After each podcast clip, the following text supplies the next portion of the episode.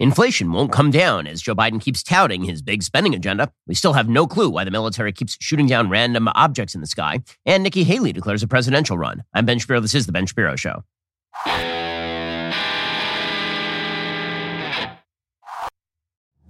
Today's show is sponsored by ExpressVPN. Thousands of my listeners have already secured their network data. Join them at expressvpn.com slash Ben.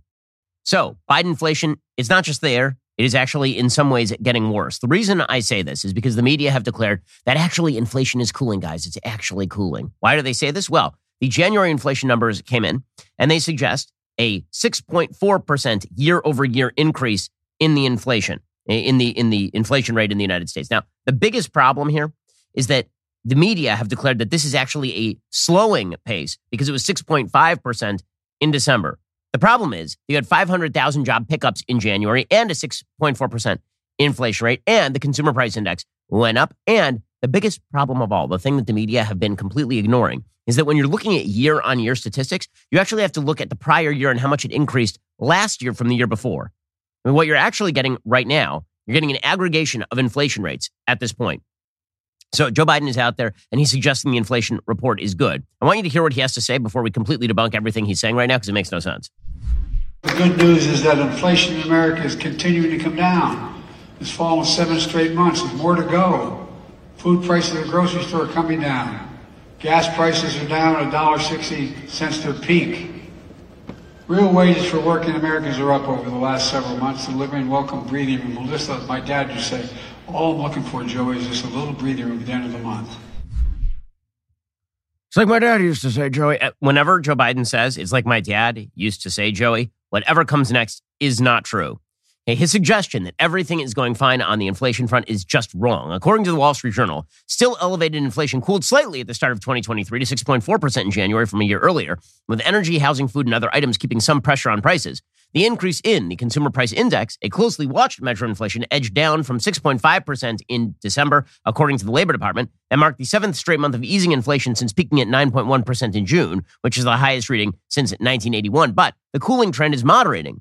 So if you had hoped that those ratcheting up of the interest rates were going to cool down the inflation in any serious way, well, that is stalling out. On a monthly basis, the consumer price index actually rose 0.5% in January from December, compared with a previous 0.1% increase, which means actual loss in real wages over the course of the last year. There's a reason the markets were really choppy yesterday.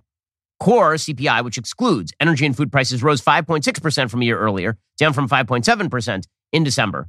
But again, the fact that we are now petering out in terms of the quashing of inflation is the real problem. So if you look at the at the bef- below the headline stats, things start to get truly ugly. As Ed Morrissey over at Hot Air says, the consumer price index for all urban consumers rose 0.5% in January on a seasonally adjusted basis after increasing 0.1% in December. The U.S. Bureau of Labor Statistics reported today. Over the last 12 months, the all items index increased 6.4% before the seasonal adjustment. So this is the three, third, third time that Joe Biden has declared victory over inflation. But what you actually see is that there has been an increase in the consumer price index in August, September, October, November, December, and January. The last time there was no increase in the consumer price index, seasonally adjusted, was in July. The, the White House is hoping that you just forget about all this because, again, we went from 6.5% in December to 6.4% year on year inflation. The problem is, and this is the biggest problem, of course, is that CPI, having drifted downward from last summer, does not adjust for the fact that we are now making a comparison with months right? It's year over year. We are now comparing January 2023 to January 2022. Well, the problem is in January 2022, you'll recall, the inflation rate was 7.5%, which means that January 2023 is 6.4% higher than that. Right? So you're actually compounding now. So if you had a giant jump from January 2021 to January 2022, a 7.5% increase, and then you had from there a 6.4% increase, you're talking about over the course of two years, significantly more than a 10% inflation rate over the course of two years. And the same thing is going to happen next month. In fact, if you look at the US inflation rate by month, here is how it goes since Joe Biden took office. January of 2021, 1.4%, February, 1.7%, March, 2.6%. That is the last time that the inflation rate was anything close to normal. Those are the year over year inflation rates. Then you had April of 2021, 4.2, May 5.0, June 5.4, July 5.4, August 5.3, September 5.4, October 6.2. It started picking up and picking up and picking up to the point where January 2022, you had a 7.5% year over year increase in the inflation rate. And January 2023, again, a 6.4% increase year over year. So what's February going to bring? Well, I mean, it ain't going to be great because remember, year over year, February of 2022 compared to February of 2021, that is a 7.9% inflation rate year over year in February of 2022. So let's say that the inflation rate cools slightly year over year to like 6.3%. Well, that means, again, that using that compounding, that over the course of two years, the inflation rate has increased significantly more than probably 12 or 13%. That is a real problem. As Ed Morrissey points out, we are stuck in an inflation rut. Washington Post economics reporter Heather Long pulled out some of the key data in the tables. Groceries are up 11.3% in the past year. Eating out is up 8.2% in the past year. Natural gas is up 26.7% in the past year. Electricity is up 11.9% in the past year. Rent is up 8.6% in the past year. Airfare is up 25.6% in the last year. Vehicle insurance 14.7% and pet services 8.4%. And this means a loss in real pay for workers. Average hourly earnings fell 0.2% for the month. They were down 1.8% from one year ago, according to a separate Bureau of Labor Statistics report. So Joe Biden's economy is in real trouble. And all the happy talk we were seeing last week, maybe we're going to avoid a recession. Maybe everything's going to be okay. Maybe we've hit the soft landing. No, not even close at this point. And the simple fact is that the authorities lie to you about this sort of stuff. They lie to you about a lot of stuff. They lie to you about the fact that, for example, they can see your data. So the authorities work hand in glove with big tech. Big tech provides them the data on you. Why would you give them your data? Because this is how big tech makes its money and this is how the government keeps track of you. Instead, do what I do and use ExpressVPN. The ExpressVPN makes sure that there can't be somebody out there 24 7 who's watching everything that you do. Your ISP is tracking and logging every single website you've ever visited. They can legally sell that information to anyone or simply make it available to the government. This is why I use ExpressVPN. ExpressVPN reroutes your internet connection through their secure servers so your internet provider can't track your online activity. Now, you might be wondering if I'm routing all my data through a VPN, can't that VPN log my data instead? That does in fact happen, but not in the case of ExpressVPN. ExpressVPN is the only VPN I trust. They use trusted server technology that makes it impossible for their VPNs to store the data. They literally have no ability to store your data. Stop letting people keep logs of what you do online. Your data is your own. Visit expressvpn.com slash Ben right now. Find out how you can get three extra months for free. That's E-X-P-R-E-S-S-V-P-N.com slash Ben. Again, expressvpn.com slash Ben. We'll get to more on this in just one moment. First, let's be real. French fries, they're the only good vegetable. But Unfortunately, they're not healthy. They're bad for you. Well, Balance of Nature fruits and veggies are the most convenient way to get whole food ingredients every day, like the actual vegetables that, that count toward you know, what you should be eating. Balance of Nature uses an advanced cold vacuum process that encapsulates fruits and veggies into whole food supplements without sacrificing those natural antioxidants. The capsules are completely void of additives, fillers, extracts, synthetics, pesticides, or added sugar. The only thing in Balance of Nature's fruit and veggie capsules are, you know, like the fruits and the veggies. Right now, my listeners can get 35% off their first order, and they'll also get a free fiber and spice supplement. Balance of Nature's fiber and spice supplement is a revolutionary fiber drink with a unique blend of 12 spices and whole foods. I've been flying pretty much constantly for the last few months. Gotta tell you, I really rely on Balance of Nature. There's never been an easier way to make sure you're getting your daily dose of fruits and veggies. Experience Balance of Nature for yourself today. Go to balanceofnature.com, use promo code Shapiro for 35% off your first order as a preferred customer, plus get a free bottle of fiber and spice. That's balanceofnature.com, promo code Shapiro for 35% off that first preferred order, plus that free bottle of fiber and spice. Okay, so again, Joe Biden's just gonna try to lie his way through this. Mean, I've read you the stats. Life is significantly more expensive than it was one year ago, and it's way the hell more expensive than it was two years ago. And Joe Biden can try to blame that on Ukraine. It ain't Ukraine. Joe Biden can try to blame that on the pandemic. The pandemic's been over for at least a year and a half at this point. If you date the end of the pandemic to the widespread availability of vaccines, which even the most conservative people on COVID really should do. Meanwhile, Karine Jean Pierre over at the White House, she is claiming that the decline, there's a decline in real wages, but that is showing that Joe Biden's plan is actually working. So we now have, once again, complete unfalsifiability in politics. When if the wages go up, that is evidence that the plan is working. And if the wages go down, that is also evidence that the plan is working. Here's Karine Jean Pierre, world's most untalented White House press secretary. Administration officials have said growing real wages is an important marker for the economy. How do you view the setback in today's numbers? So, a couple of things. I do want to say that uh, what we have said many times is that we believe that the president's um, the president's economic plan is indeed working, and it's giving people a little breathing room. You heard me say this at the top. How the how we have seen, uh, um, you know, how we have seen um, the plan actually working. We see, we're seeing inflation moderate. Okay, again, the plan is not, in fact, working, and everybody knows it. But again, it, it, I, I, understand. I mean, she's got a rough job. Karine Jean Pierre has to go out and lie on behalf of a liar. That's a very, very difficult job. Here she was yesterday suggesting that Joe Biden deserves a lot of credit. I mean, I would say blame, but sure, credit if this is the way that you see the world.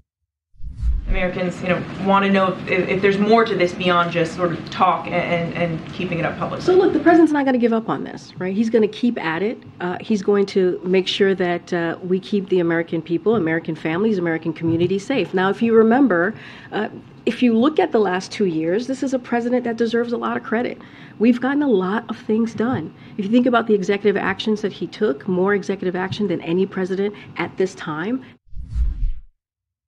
one of the fun things in, in politics is trying to spot the tells in various people in politics and, and when they're fibbing.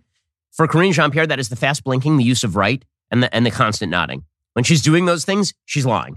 So when she says things are going amazing and everything is great, don't you know, right? I mean, that, that's what we're saying, right? Eh, okay, you know that she's not telling you the truth. Meanwhile, Cecilia Ross, Rouse, who is uh, one of the economic advisors to the president, She's out there suggesting that President Biden is focused like a laser on inflation. If this is him focused on inflation, I'd hate to see what it looks like when he's not focused on inflation. As prices climb, experts worry that older individuals who are in poor physical or mental health or who have lower incomes are at greater risk for not having enough food or for eating less healthy foods. The squeeze also has the potential to isolate them socially if they back away from activities like eating out with friends. I'm just thinking, what would you say to those folks, Cecilia? Absolutely. Inflation is, is painful across the economy. And that is why the Federal Reserve is taking the action it's taking. It is why President Biden is focused on inflation. So if we go to seniors in the Inflation Reduction Act, he was focused on decreasing costs for them. Oh, that's that's that's what he's been focusing on is the Inflation Reduction Act, which again, they even changed what they claimed it was supposed to do. You remember that when they were pushing the Inflation Reduction Act, it was supposed to decrease inflation, which it has not really done in any market way. And remember, I will say again, the Federal Reserve is tasked with keeping inflation at a 2% annualized rate. We have not seen a 2% annualized rate in this country since February of 2021, the month after Joe Biden took office. Since then, it is now, we're now at triple year on year what the inflation rate is supposed to be. And that is after a year where there was a quadruple inflation rate, what it's supposed to be, and nearly 8% inflation rate, January 2022. And now we have a 6.5% inflation rate in January 2023. And these dolts are out there saying everything is working amazing. So, what does this mean? It means the Federal Reserve is going to have to ratchet up those interest rates even more. So, all of the talk, the happy talk in the markets about, well, you know, the Federal Reserve, they're probably going to back off right now. Things are starting to work. It's all going to be fine the economy is just running too hot. Jason Furman, who is an economic advisor to Barack Obama, he says inflation is going to stay above 3% unless we get a serious recession. And he is totally right about this. I think the markets are just ridiculously complacent about the inflation situation right now. Um, I look at tips, I look at swaps. They have break evens of inflation of around 2%. I just don't see that. I don't see how we have inflation much below 3% um, this year. I don't see it coming down Uh, below that without a decent sized recession. He's right about this. The, the, the, actual retail sales in January jumped 3%. So people are continuing to spend money, and that is driving up the prices. People still need to buy the necessities, and they still have, again, we spent more money in 2020, 2021, and 2022 than any time in human history. And so people had all this money pumped into their pocket, and now they're spending all that money. And it is jacking up the prices for everything. And so that's not going to stop until the economy cools. This is what happens when the government plays with the money supply. This is what happens when the Federal Reserve decides to essentially buy up every asset in sight in order to inject liquidity into an economy instead of saying, hey, maybe we should hold back and wait off a little bit. And then people will go back to work. There's also the problem with a shutdown economy that was pursued in 2020 by a wide variety of high income states. Doing that, as it turns out, just injects tons of liquidity into the economy and it goes into people's pockets. They save it for a couple of years and then they spend all of it. And so until that is exhausted, what you're going to end up with is these elevated, these elevated rates. And meanwhile, you also have supply problems. So one of the things that's happened, obviously, is that oil supply in the country is not meeting demand right now. When Joe Biden took office, the price of a gallon of gas was about $2.40 a gallon. Today, it is a buck more than that. Despite all of Joe Biden's talk about how wonderful he has been on the gas and oil issue, even Joe Biden is now being forced to admit that new refineries are not being built because of him. It's kind of amazing. Sometimes the doddering old man accidentally says something true. We'll get to him saying something true accidentally in just one second first. And I got to tell you, I, am not getting the kind of sleep that I'm normally accustomed to. And I'm not normally accustomed to tons of sleep. I have three kids. I have a puppy. This means I'm up at all hours of the night. So the only thing that is keeping me sane and rational these days is Black Rifle Coffee. Black Rifle Coffee is fueling Americans before they go out and do epic things with their lives. Led by a team of military veterans, the guys at Black Rifle Coffee are hyper focused and hyper vigilant in everything they do. They're obsessed with making great coffee because every great adventure starts with a great cup of coffee. Their founder, Evan Hafer, has actually scoured the planet for the perfect beans, ensuring that they've passed the most stringent standards of excellence. They're constantly coming out with new roasts to try, like their most recent Beware the Delaware roast. Not to mention, Black Rifle is doing amazing work for our nation's veterans. This year alone, Black Rifle Coffee donated over 120,000 bags of coffee to veterans and first responders. They've also expanded their own team of active duty service members, veterans, and veteran family members. Head on over to blackriflecoffee.com. Use promo code Shapiro checkout for 10% off your purchase and your first coffee club order. That's blackriflecoffee.com. Use promo code Shapiro for 10% off. You can also find Black Rifle Coffee in grocery and convenience stores near you. That's Black Rifle Coffee, America's coffee. We get to more on this in just one second. First, we all know the first thing we do when we get home from work is change out of those work clothes and get into the comfortable loungewear. Well, luckily for me, I have Tommy John because as I slip in to something more comfortable, my Tommy John loungewear set, I'm immediately enveloped in a cocoon of supreme softness and unparalleled comfort. Not only is their loungewear cozy enough to use as sleepwear, it's stylish enough to wear for a quick stroll to the park with my kids, and you won't look like you just rolled out of bed, even if you may have done just that. Tommy John uses luxuriously soft tri-blend fabrics with flexible four-way stretch. Plus, their fabric is non-pilling, meaning it doesn't leave behind lint balls or fuzz. And guys, you might be wondering how they can get any better. Good news. Their underwear, amazing. I mean, I've been using them for years, literally throughout all my other pairs of underwear. Incredibly durable. Their fabric moves with you. It's just great stuff. Plus, Tommy John's best pair you'll ever wear or its free guarantee protects your most valuable asset. So shop Tommy John. Get 20% off your first order right now at TommyJohn.com slash Ben. Save 20% for a limited time at TommyJohn.com slash Ben. That's TommyJohn.com slash Ben. See site for details. Okay, so Joe Biden, here he is admitting the truth that the reason gas prices are really high is because he keeps trying to undermine the oil and gas companies. Here he was yesterday. You had the oil companies. You know how much they made in profit this year? $200 billion in the middle of an energy crisis. Because they bought back their stock and they're not investing in refineries, repairing them, or maintaining them.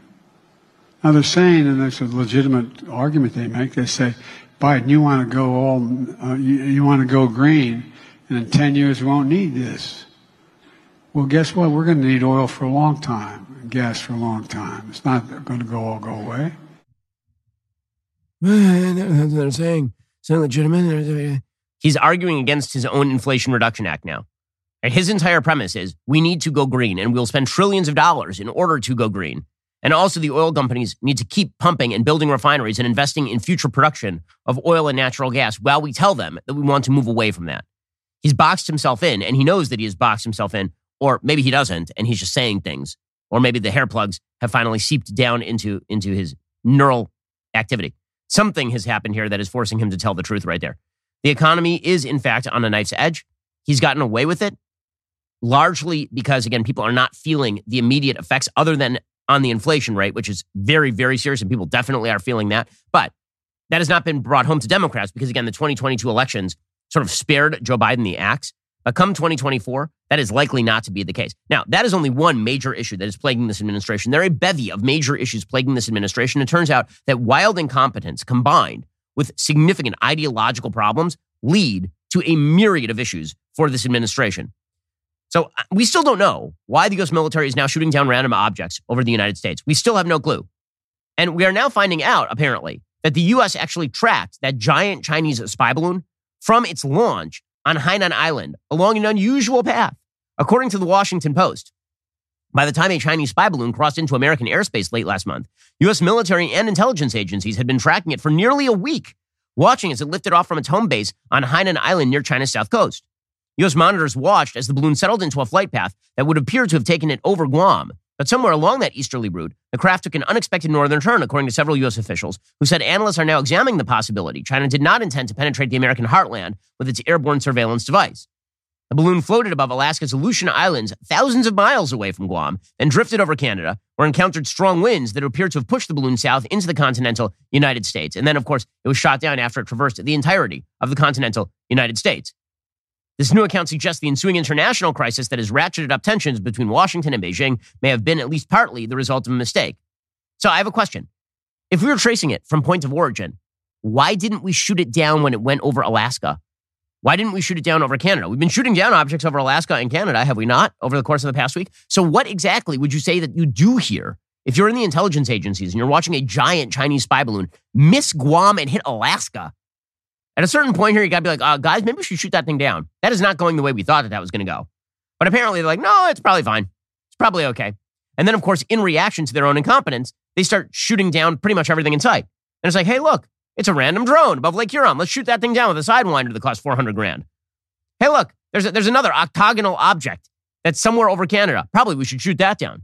So you went from absolutely complacent about a giant Chinese spy balloon that is visible to the naked eye above Montana floating across the entirety of the continental United States. Absolute complacence about that.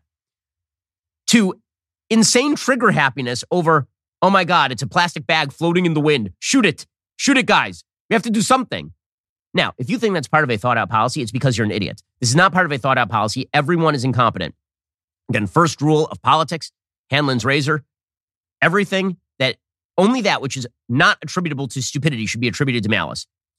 Eh, this is a stupid administration filled with stupid people. Now, again, there are a lot of people in politics who are very stupid on all sides of the political aisle. As I say to most people when we talk about politics, one of the things that bothers me the most is this assumption that everybody is ill motivated because they're just super uber competent. No one is competent. Think about your own industry. Think about the people who you are who you are in business with. How many of them would you consider like really, really smart and competent? The answer is probably not all that many. Right? For most people, they think about their own business like, yeah, man, everybody in my business is kind of a dummy. Like people just do stupid stuff. The same thing is true in politics. And it's particularly true of the Biden administration. What makes that threatening is they take that incompetence and then they say, we need more control. And the failures that they have actually created then become evidence that they need more control so that they can then pursue more failures. We're seeing this on the economy with inflation. We need to spend more money, guys. The real problem is we haven't spent enough money. We need more control, more regulatory control over your life. We are stupid until we created this massive inflation cycle. Obviously, the solution is give us more power. And now we're seeing the same thing with regard to the Chinese spy balloon. We're incompetent, we allowed this thing to float across the entire continental United States. Now you should trust us as we shoot down every single thing that we see okay, I, you don't even know what, what you're shooting down. I mean, they're admitting they don't know what they are shooting down, which should frighten us because, frankly, that means that a foreign, a foreign adversary could take advantage of the fact that we have a lot of dum dums in charge. And if all of this makes you, you know, a little bit depressed, I'm going to tell you something even more depressing right now. You are going to die. You didn't see that one coming, did you? But the reality is that since we are all going to die, that means that we should all have life insurance. It is a smart thing to do if you have a family that is dependent on you. You should have life insurance in case, God forbid, something should hit you. You're just walking along the street and suddenly Joe Biden's Air Force shoots down a random object in the sky. And as it's plummeting toward Earth and you're directly in its sights, you think to yourself, man, I shouldn't have voted for that guy. And also, I probably should have gotten life insurance with Policy Genius. With Policy Genius, you can find life insurance policies that start at just 39 bucks per month for $2 million in coverage. Some options offer coverage in as little as a week and avoid unnecessary medical exams. Policy Genius's licensed agents can help you find coverage options in as little as a week.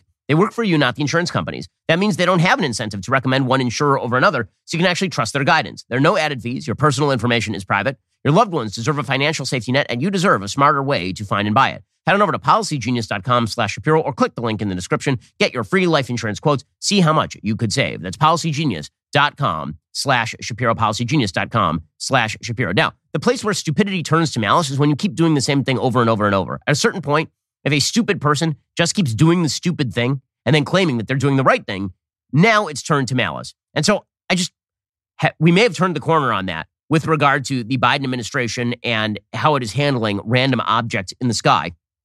According to the Wall Street Journal, this administration still doesn't know what the hell it's shooting down. So, in order to cover up for the fact that the, the president of the United States was a coward over the Chinese spy balloon, they're and again, I say that advisedly because the president of the United States was also a coward in pulling out of Afghanistan in the way that he did. The president of the United, I mean, Joe, uh, people tend to have this bizarre vision of quote unquote dark Biden wearing the aviator sunglasses, like this guy is some sort of muscular presence in foreign policy. This is a guy who literally reported that he sat in the room where Barack Obama was greenlighting the raid on Osama bin Laden and encouraged him not to do it. Joe Biden bragged about that. That's who Joe Biden is. And then we made him president because we're idiots. Again, everyone is stupid is, is, the, is the theme of today's show. But apparently, according to the Wall Street Journal, the United States hasn't seen any evidence that the three objects shot down since Friday over the United States and Canada were part of China's spy balloon program. Those searchers have yet to recover debris from them, a senior White House official said. So we don't know that they're part of the Chinese spy balloon program. We're just shooting down random stuff without finding out what it is, which is weird because the excuse for not shooting down the Chinese spy balloon originally was we don't know what it is and we need to recover the debris. The search for the remnants of the objects is hampered by the remoteness of the search area and frigid conditions there, said John Kirby, the National Security Council coordinator for strategic communications on Tuesday. That's really, really well done. Here was John Kirby reporting that um, he, John, so John Kirby says that the objects were likely benign now. So we went from these are a these are a threat to American airspace. We must shoot them down to. They were very likely benign. He says we don't know of any evidence right now that confirms they were in fact doing intelligence collection by another government. But again, we don't have the debris, so we have no clue what we were shooting down. We are all in the best of hands. Kirby did say that he's comfortable, pretty comfortable, in ruling out they were U.S. government objects, but they could have been commercial or research balloons genius level material here from the administration. The important thing, however, is that obviously Joe Biden is in control of himself. According to Karine Jean Pierre, by the way, Joe Biden has still not spoken about any of this. You recognize Joe Biden has not given a press conference. He has not given a speech. He's not explained what we are shooting down, what our relationship with China is. None of that. He's just been completely silent. He's been missing on this issue, completely MIA. But he does have the world's worst press secretary out there saying that Joe Biden has received briefings, which is of no, honestly, no comfort to me whatsoever, considering the man does not have brain function. Yes, this leftist Sears tumbler has also received intelligence briefings. It is an inanimate object and is incapable of making decisions, very similar to our president, President Houseplant. Here's Karine Jean Pierre. The U.S. does not shoot objects out of the sky every day. Why hasn't the president come forward and spoken to the American people about this? So I know your colleague asked my colleague this earlier today uh, during his gaggle. And look, the president is taking this very seriously, and he's receiving briefings regularly from his national security uh, advisors, uh, and uh, he's going to continue to do that. We are sharing as much information as we can, uh, as uh, as possible, uh, and but we do want to make sure that the Americans, uh, American people, understand that uh, there's no need to panic. Oh, there's no need to panic, is there? I mean, I don't think anybody's panicked. The only thing that panics me is when you tell me not to panic. Until now, I was pretty okay. Now I got Karine Jean Pierre telling me not to panic, and I'm like a little panicked because she lies for a living so maybe maybe it is the aliens after all. I don't know. Joe Biden doesn't know. They don't know. They don't know anything. Uh, meanwhile, Joe Biden continue what he will speak. He won't tell you what the hell is going on with the objects in the sky that we are shooting down, and he doesn't really have much convincing to say about the massive inflation rate. He also doesn't have much to say about the giant train explosion in Ohio in East Palestine. Like uh, he, nothing from the president of the United States about creating a giant toxic mushroom cloud directly outside of a of a town of five thousand people and poisoning the groundwater. Apparently, nothing from nothing for the president about that. There's a lot to say about lead in the pipes during his State of the Union address. Nothing about his EPA blowing up trains filled with toxic materials. Not, nothing there. But he does have some words about gun control. He's lying again, by the way. Here was Joe Biden yesterday. He's pushing gun control in the aftermath of a mass shooting at Michigan State University. And uh, here he was yesterday doing this routine. To the families who lost a piece of their soul, I have some idea how hard it is today. It brings us all back, everybody back, just like you heard the news a moment ago. But what I admire most about all of you is how you found purpose through your pain. You've helped me take more executive action to reduce gun violence than any of my predecessors at this point in their presidencies. We've reined in ghost guns, cracked down on gun trafficking, increased resources for violence prevention. And we stood together as I signed the most significant gun safety law in nearly 30 years. But there's so much more to do. We have to ban assault weapons, like the one used in Parkland, used just five years ago today, and in so many of the mass shootings in America. For the lives lost, the lives we can save as a nation, we must say enough is okay. enough now, is enough. I would like to point out here that, um, as always, this is completely disconnected from reality. The MSU shooter used a handgun. So banning assault weapons would have achieved precisely zero things. A, a, a mass shooter shoots people with a handgun, and Joe Biden's solution is what if we ban a, an AR 15? We ban a long gun. Genius level stuff, again, from our genius president. As the Washington Examiner also points out, this person was already breaking the law, and it turns out that a local DA let this person off the hook for what would have been a felony gun charge a couple of years ago. Quote, once again, it was a preventable shooting. It could not have been prevented by passing more gun control laws. It could have been prevented if local prosecutors had existed had enforced existing gun laws. The shooter was arrested in 2019 and charged with carrying a concealed pistol without a concealed carry permit.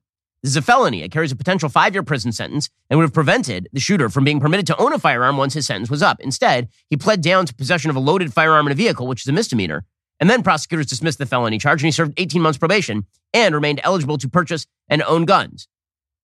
So, again, well done, soft on crime prosecutors letting people off the hook, and then the person goes on to commit a crime. And Joe Biden's solution is ban the long guns. This administration is such a disaster area. And the, the disaster area permeates every area of the administration. I mean, I was just going through almost agency by agency yesterday, the failures of this administration. So you have the defense apparatus, which can't even tell us what the hell they are shooting down over American skies after apparently watching a Chinese balloon float across the entirety of the United States from inception in China. You have the economic apparatus inside the Biden administration, which is generating year on year inflation rates of triple the norm and is lowering real wages by significant margins while spending more money than God has ever seen. You have Rochelle Walensky at the CDC, who is still proclaiming that we have to mask up the kids. She did that yesterday, so that's excellent. So you actually have to wear the mask Okay. for it to work. Okay. So there Dr. are lots of studies now in Georgia. Dr. Walensky, why are we masking our kids today?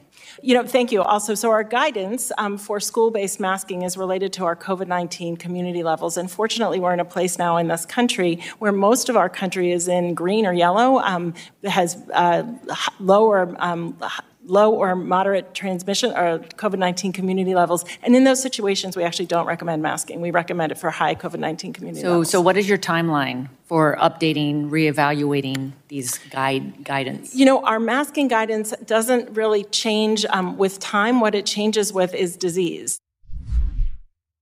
Okay, uh, so in other words, they continue to maintain that kids should mask up to prevent COVID 19. And as you'll recall, the CDC this week tried to declare that the COVID vax should be given to small children as part of the recommended vax list for kids, like measles, mumps, rubella, which is absurd. Meanwhile, the Health and Human Services Department, they actually have a website that features a video training kids on mask wearing. Uh, This is, it's so ridiculous. It's so ridiculous.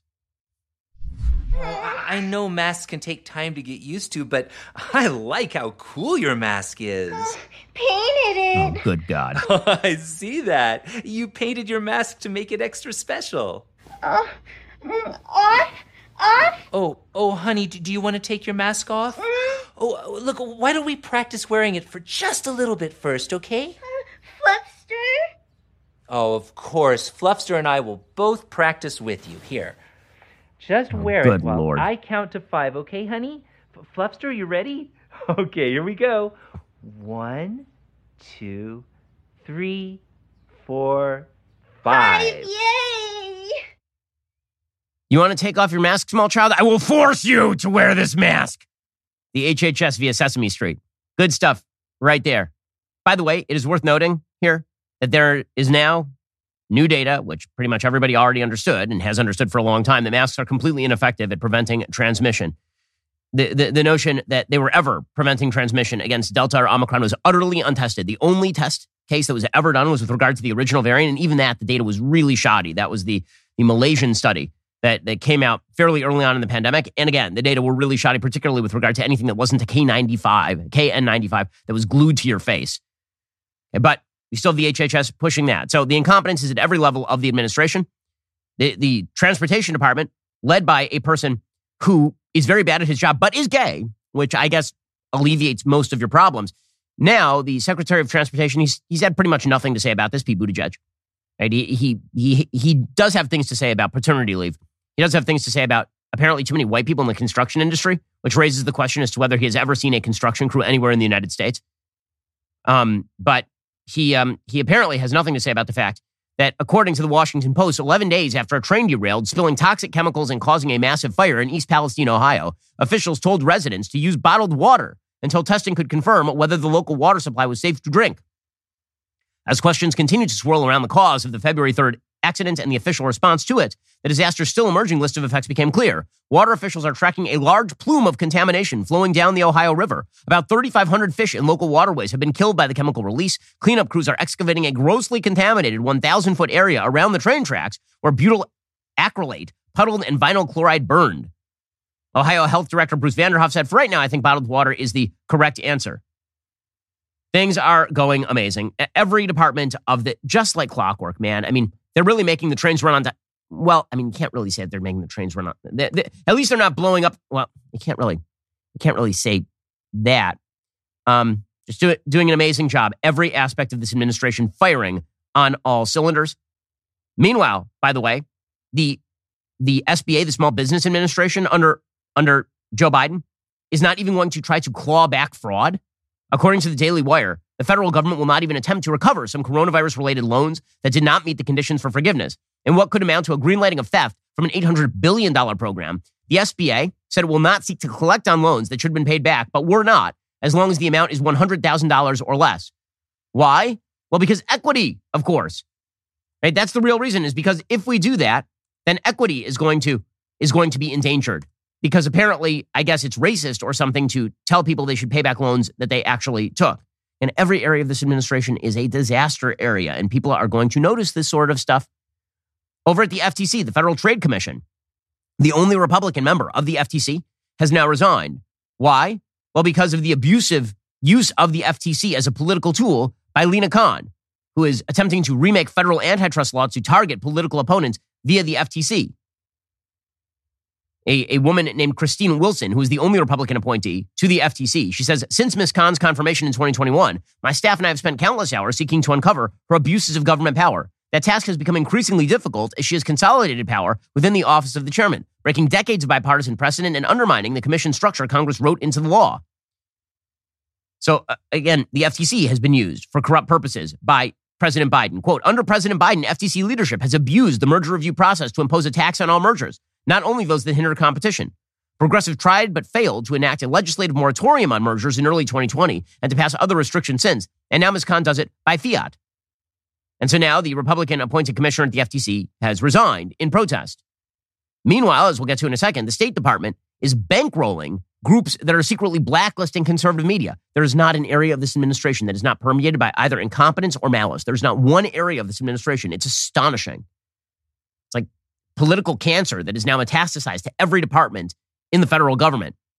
Speaking of the medication that is necessary, let's talk about your, your family for a second. So, the reality is, let's say that you are living in East Palestine. You've now been forced to flee your home because the federal government decided it would be a great idea to blow up phosphine gas near your house. Well, one of the things that you might need is Jase Medical. You might need the Jase case because you left your medications at home and the, C- local CVS ain't open. I mean, they fled that CVS as well. This is one reason why Jase Medical is useful. Anytime there is a disaster, one of the things that, that happens is it becomes very hard to get the medications that you need.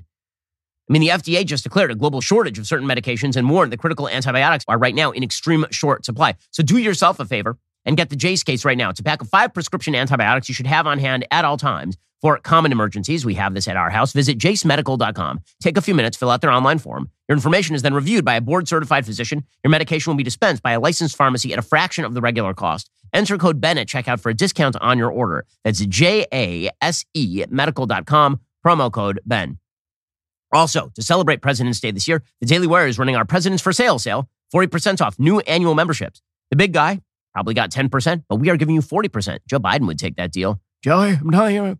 Get access to the world of Daily Wire Plus with fearless documentaries, gripping movies, Dennis Prager's The Masters Program, the entire library of Dr. Jordan Peterson's work, including new productions like Exodus, Logos and Literacy, and On Marriage, all available to watch right now, coming down the pipeline to a TV or laptop near you. New episodes from my series, The Surge, or Jordan's Exodus Part 2, which I actually took part in, or our much anticipated DW Kids content. Yes, I know you're looking at Disney and thinking to yourself, when does DW Kids come? It's coming. Also, our first dramatic series, Pendragon, is coming out later this year to sweeten the deal, like Joe Biden's favorite ice cream flavor, chocolate, chocolate. Yeah. We're also giving you up to 40% off select items in the Daily Wire shop. Take advantage of the Our President's for Sale sale right now. You know he would. Just go to dailywire.com slash subscribe. Become a member today. That's dailywire.com slash subscribe. So, as we say, the Biden administration, every area of it has been infected by incompetence and venality. And this is also true of the State Department. That, of course, is no shock. The State Department is the most Isley of the federal government, is a repository of all scum and villainy. The State Department is just terrible. The Washington Examiner and Gabe Kaminsky report this week that the Department of State has now funded a deep pocketed disinformation tracking group that is secretly blacklisting and trying to defund conservative media, costing the news organizations vital advertising dollars. Apparently, the Global Disinformation Index, a British organization with two affiliated U.S. nonprofit groups, is feeding blacklists to ad companies with the intent of defunding and shutting down websites peddling alleged disinformation. That same disinformation group has received $330,000 from two State Department backed entities linked to the highest levels of government. So you basically have the State Department funding nonprofits to push boycotts of particular conservative media. GDI compiles a dynamic exclusion list that it feeds to corporate entities like the Microsoft owned advertising company Xandr, according to emails. Xandr and other companies are in turn declining to place ads on websites that GDI flags as peddling disinformation. So, again, every area of the federal government has been corrupted by the, the perversity of the ideology of this administration. And this is where stupidity flips over into malice pretty quickly. And meanwhile, the, the fact of the matter is that Joe Biden is quite vulnerable in 2024, which means the Republican side of the aisle is going to, is going to fill up quite quickly. Because Joe Biden is an incompetent president, because Joe Biden has no personal magnetism or charisma, because Joe Biden is effectively just a dead body the Democrats have stapled to some sort of dolly and are wheeling around upright, trying to make sure that the nominee is not Kamala Harris.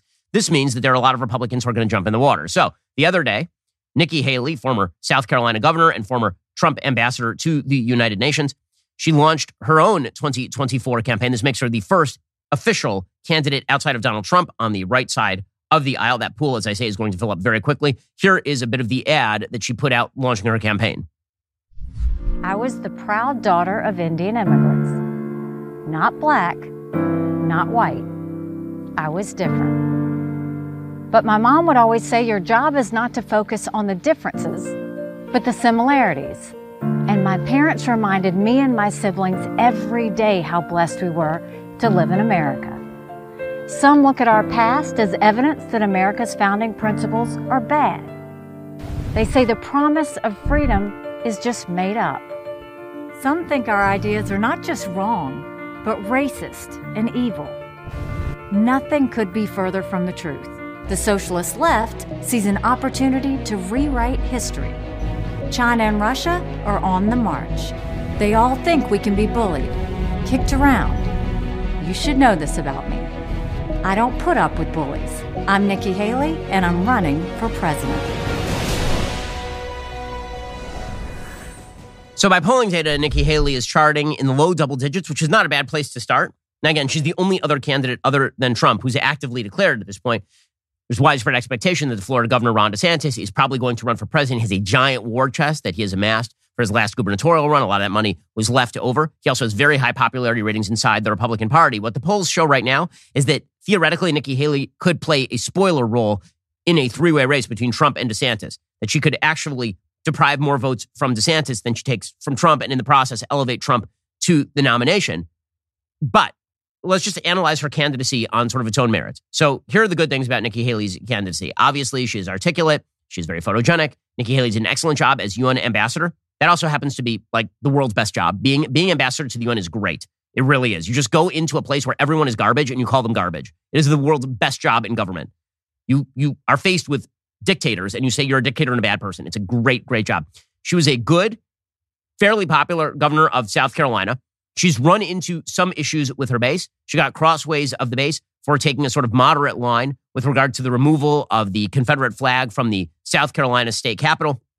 And, uh, and it was placed in a museum instead, for example. She also got a foul of the base after January 6th when she took a very harsh line against Donald Trump post January 6th and then seemed to sort of reverse herself a little bit. Also, obviously, one of the elephants in the room with regard to her candidacy is that she had said she would not run if Trump would run. And obviously, she's reversed herself on that. Now, I don't take any of those sorts of promises seriously. When people say, I won't run if X runs, or I'm not going to run, or I promise on, the, who cares? I don't care. The, the real question is, would she make a good president? And the answer is Nikki Haley would, in fact, make a good president.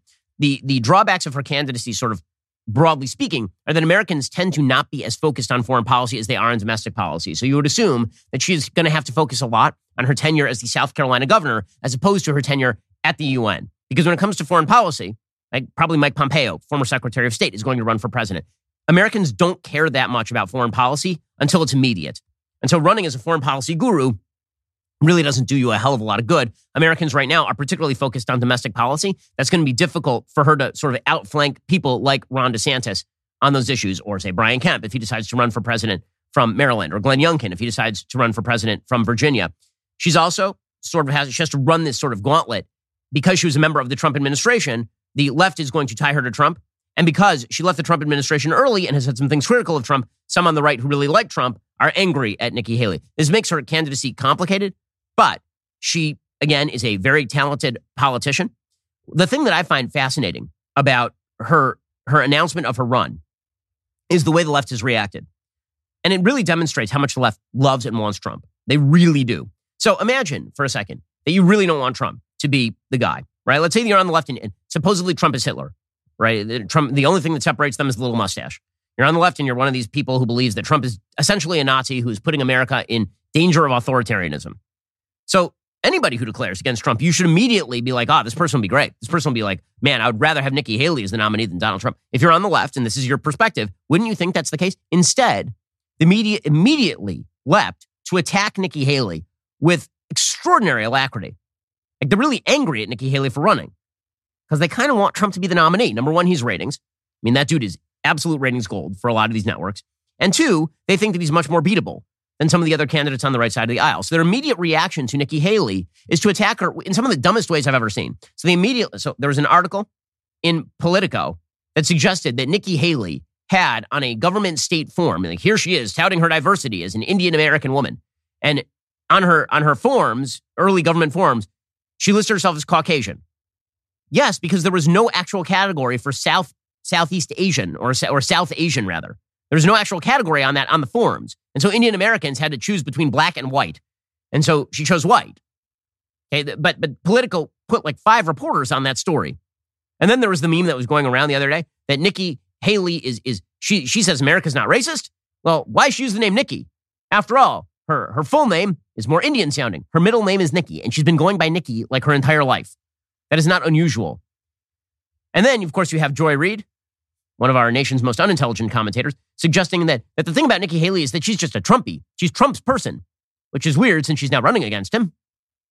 Stewart, she's tried to inoculate herself by that by saying, no, no, no, I'm not one of the bad ones. I hate uh, the 1619 project just as much as you do. And, you know, she's had this sort of, she, she talks about her Indian American heritage, but she focuses not on her Sikh background, but on her conversion to Christianity. Like she's definitely tried to fit in. But I, I just want to put up the 2016 cast of characters that ran against Trump. They all said Trump was no good. Trump was uh, an anathema to uh, conservatism. Trump wasn't a real conservative. Trump wasn't a real Republican. Trump was disgusting. Trump was misogynistic. And then they all took the knee. So did Nikki Haley, Stewart. In yeah. the end, everything she tries to say about being an alternative to Trump, no, she's not. She's Trump's person. She's Trump's person, guys, which is weird since she's now running again. But again, the, everyone must be lumped in with Trump so you can say that they're bad. Joy would no, love nothing better than for Donald Trump to be the nominee. Whoopi Goldberg doing the same thing. Says Nikki Haley has lost her mind for even running. Has she, though? I mean, I got to say that the people you guys are talking about running on your side of the aisle, if Joe Biden should plot, are, are people like Kamala Harris, the world's most untalented person. Like, there's never, for, Karine Jean Pierre is only the world's most untalented press secretary. Kamala Harris is the world's most untalented human. Like, of all the humans on earth, she has the least talent. It's like God sucked every element of talent out of her before he created her in a laboratory. In any case, here's Whoopi Goldberg saying that Nikki Haley is a crazy person, says Whoopi Goldberg, a person who has literally said that everyone in America is racist and everyone in human history might be racist except for Hitler, who is not racist because Jews are white. Here's Whoopi Goldberg, a genius. So, Nikki, you know, since you have been asleep all this time and you just woke up, you're just finding out that there are things about our country that are not perfect. And for us to pretend that it is and that nothing happened is ridiculous. So you're not saying anything new. And you, of all people, should know better because you used to actually have some sanity and knew right from wrong. Yes. And then you lost your mind and, and went in some new direction. Oh, oh, you used to have sanity and you were. Uh, why is it that The minute that any Republican declares for president, this is when they lose their mind. They did the same routine with John McCain, by the way. They loved John McCain precisely until the point he won the Republican nomination, at which point John McCain became a rabid right winger in the mold of George W. Bush, right? This is the way that they always work. Listening to Whoopi Goldberg declaim on politics is just an amazing experience. It's almost an out of body experience watching someone this stupid talk about politics. This is a person that presumably some people watch on The View um, and this is a person who literally said yesterday that she can't tell the difference between Rick Scott and Tim Scott. There are some differences, Whoopi. We deserve to have two strong parties. This is a massive Listen, step up. it- it- we do deserve to have two strong parties. So, you know, Tim Scott, black Tim Scott, right? Because there are two Scotts, and I, I don't know how to differentiate them without a picture. So Rick he's Scott run- and Tim Scott? Rick Scott and Tim Scott. Right. Tim Scott is black, right? Yeah. okay. Oh, well, yeah, th- wow. Nailed it, Whoopi. Nailed it. Tim Scott, speaking of, uh, is another person who may be running for president as well. Now, the, the great fear for people who don't actually like Donald Trump the best among all the nominees is that you get a repeat of 2016, in which there are so many Republican candidates in the pool that it basically fragments the field and Donald Trump runs the gauntlet with like 20, 25% support. That could theoretically happen, right? Tim Scott is also a good candidate. He also wants to run for president. Tim Scott actually is uh, surprisingly not all that young. Tim Scott is 57 years old. Actually, Nikki Haley is only 51. Um, but Ti- Tim Scott wants to run, presumably. You got Ron DeSantis wants to run. Glenn Youngkin might want to run. Brian Kemp wants to run. There's been talk about Chris Sununu from New Hampshire running. Yeah, Larry Hogan from Maryland talking about running. So you could have a very full stage once again. And if Donald Trump's the most prominent person on that stage and the rest of the field doesn't consolidate, that does in fact put him, statistically speaking, in the driver's seat. Now, I think that the- field is going to clear a little bit, but you know, the, the question is going to be how fast. Meanwhile, Democrats are going to do their best to rip down everybody who is not Donald Trump. Because let's just face it, this is this is Democrat strategy. They have the same strategy in 2024 that they had in 2016, which is they think that Donald Trump is the most beatable. Now, they may get their wish and then find that their wish has been thwarted by the monkey's paw, that Donald Trump gets the nomination, then he wins. That is certainly quite possible. However, if you're just looking at how the media are treating the possible alternatives to Donald Trump, it's very obvious that they prefer Donald Trump to the alternatives because they think that this will allow them a better shot at victory. Okay, time for some things I like and then some things that I hate. So, things that I like today. Nicola Sturgeon has now been forced out. She was the leader of Scotland. She said that she was stepping down after having been the first female and longest serving first minister. She called it the privilege of her life to have led the country's devolved government for eight years. She noted that, will, that many will be upset by her shock announcement. So, what exactly drove her out? Well, one of the things that drove her out was outrage over her gender recognition reform, which would have allowed anybody in Scotland over the age of 16 to change gender designation without a medical diagnosis. She tried to claim that this was not the final straw, that this is not what pushed her out. It kind of pushed her out. So, you will recall that there was a big scandal in Scotland because a rapist, a male rapist, had been talk. They were talking about moving that male rapist to a women's prison, where presumably he could be very rapey some more with his very female penis. And Nicholas Sturgeon be like, no, he's a lady. He's a super duper lady. The reform was hailed by transgender campaigners as a landmark move, but according to the New York Post, anger boiled over last month when it emerged a shaven headed rapist was sent to a female prison after declaring she was a transgender female. I love the fact the New York Post is still going to, to go along with this in its very language. Stop doing this, members of the media. It turns out that a clean shaven male who rapes women with his female penis is not a female, he's a dude. Sturgeon said, I have been and always will be a feminist. She uh, went after J.K. Rowling because J.K. Rowling had accused her of being a destroyer of women's rights. By the way, the uh, face tattooed bald woman who is a man, yeah, that might be the reason why she had to step down. She said, I will stand up for any stigmatized, discriminated against, marginalized, and vulnerable group in society. Yes, that is, that is a stigmatized, discriminated against, marginalized, vulnerable person is the very male rapist who wishes to locate himself inside a female prison. Really strong stuff there from Nicola Sturgeon, but now she's gone. So that is the thing that I like. I'm glad that that we have now seen uh, the the back of Nicola Sturgeon and don't let the door hit you on the way out. Speaking, by the way, of insane stories surrounding transgender issues, uh, our show here, Crane and Company, the folks there sat down with an NCAA women's swimmer named Riley Gaines. uh, to talk about Lia Thomas because Riley Gaines was on the swim team with Lia Thomas, and it was quite shocking. Here's a little bit of what it sounded like.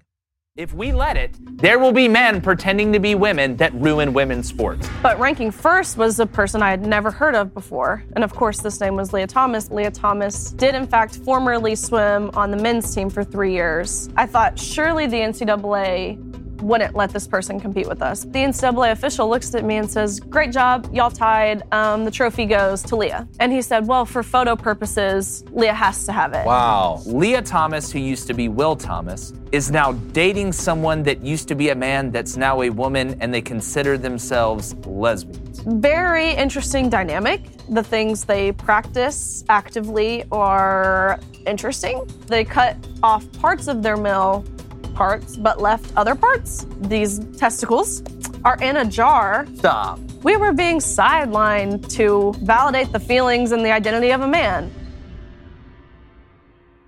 Okay, so you can go check out that interview over at Crane and Company. It's pretty shocking stuff. They also have a Twitter thread out today going through some of the details about Lia Thomas. This is not the most womanly woman who ever womaned. I'm just going to put that out there and not the kind of dude that you would want in a locker room with the ladies. I, I hate to say it. Okay, time for some things that I hate.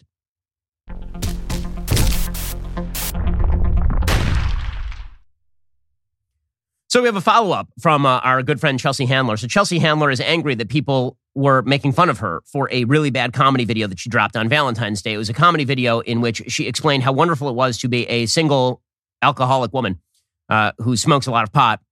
And, and she talked about how it was great to be childless. She was the happiest person who was childless, she said, through her very obvious tears.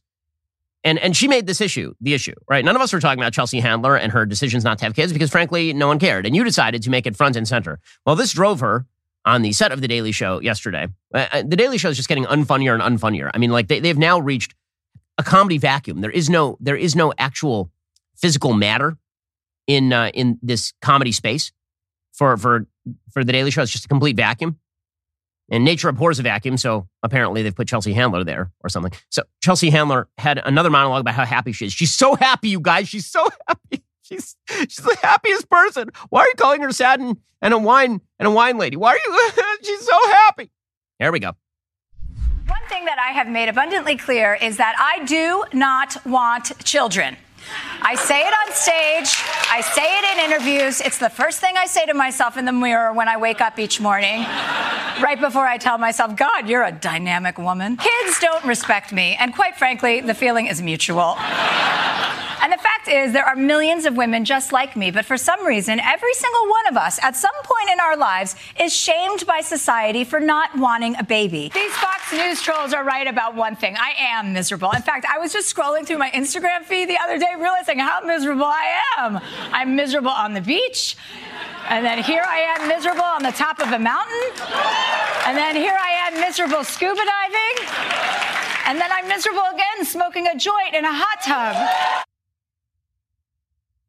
She well, I mean, she she's going to tell you how not miserable she is. Does she look like a happy person to you?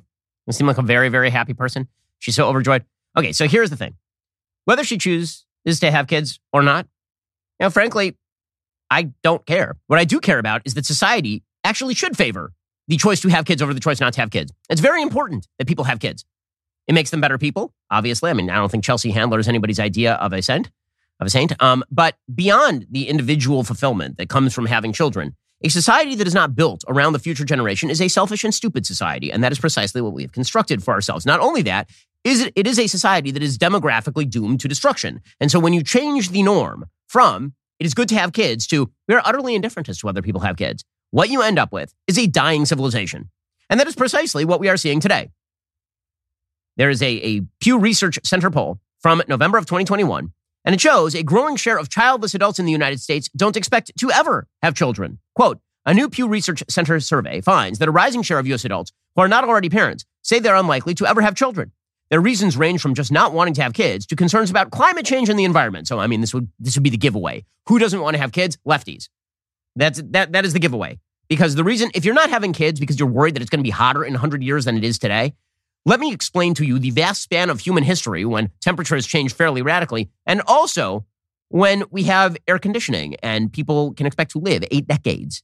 I mean, like, to pretend that your kids are in some innately greater danger because of gradual changing of the climate over the course of a century. And so you shouldn't have the kids is insane. It's totally crazy.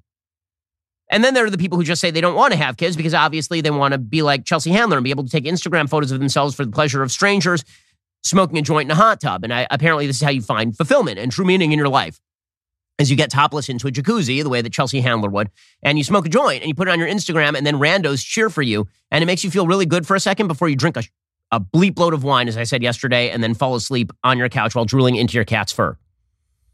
According to Pew Research, some 44% of non parents aged 18 to 49 say it's not too or not at all likely that they will have children someday. That's an increase of seven percentage points from the 37% who said the same in a 2018 survey.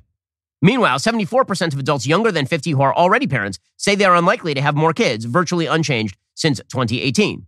So, what does this mean for society?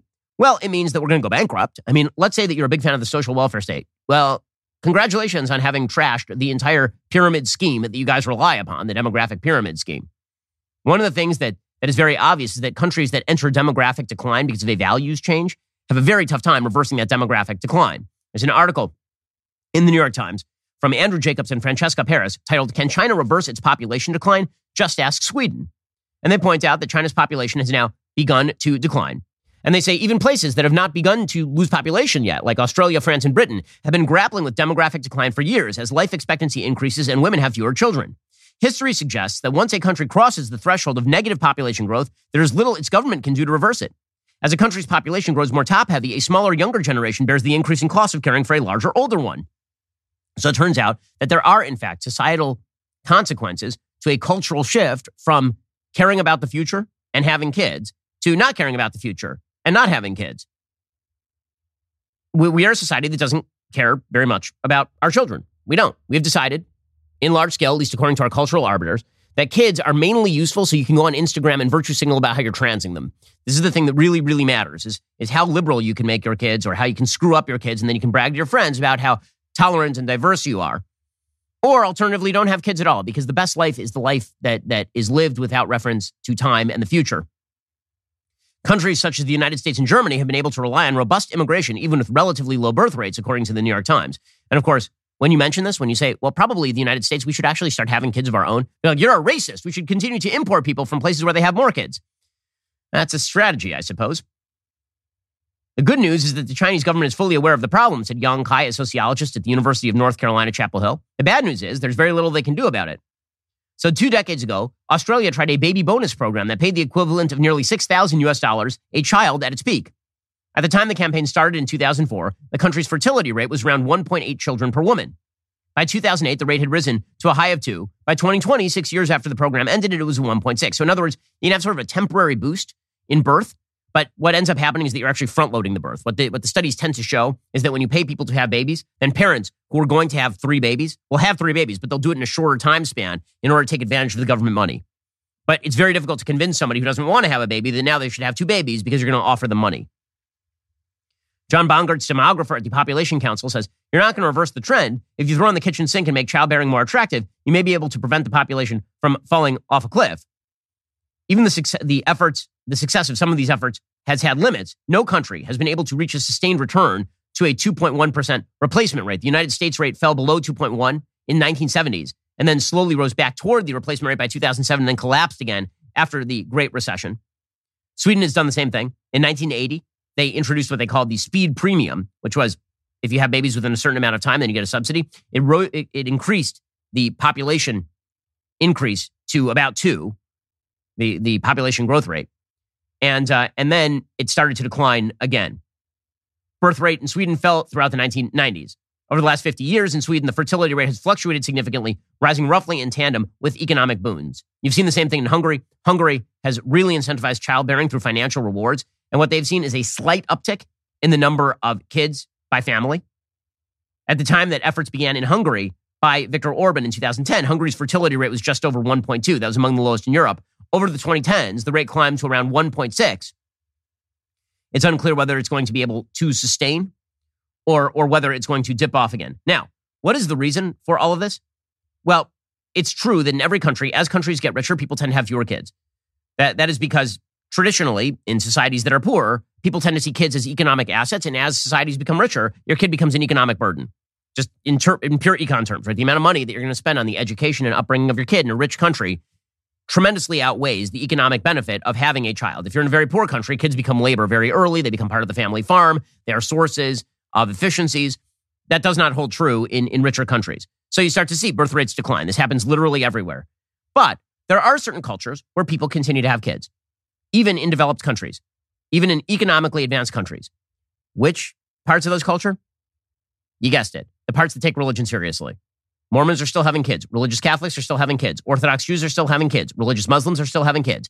Anyone who takes the injunction to have kids seriously on a moral level and recognizes that there is a generation beyond their own, that the height of human existence does not lie in taking a picture of yourself scuba diving and putting it on Instagram when you are 50 years old, the way that Chelsea Handler is. Any part of society that recognizes those fundamental truths is likely to continue growing. Any part that does not is likely to continue fading. Secularism, in other words, bears the seeds of its own destruction because it leads to societal sterility on a population level. And that is what you're seeing in the West. And so, if you wish to reverse this decline, then perhaps our society should stop on a cultural level, normalizing and championing child free living as though it is an alternative good to choosing to have kids. It is better to have kids than not to have kids. That should not be a controversial statement. The fact that it is signals why our civilization is in a state of serious decline. Alrighty, guys, the rest of the show is continuing right now. You're not going to want to miss it. We'll be talking with Marissa Streit over at Prager University about the predations of social media and how it's cracking down on conservatism. If you're not a member, become a member. Use code Shapiro at checkout for two months free on all annual plans. Click the link in the description and join us.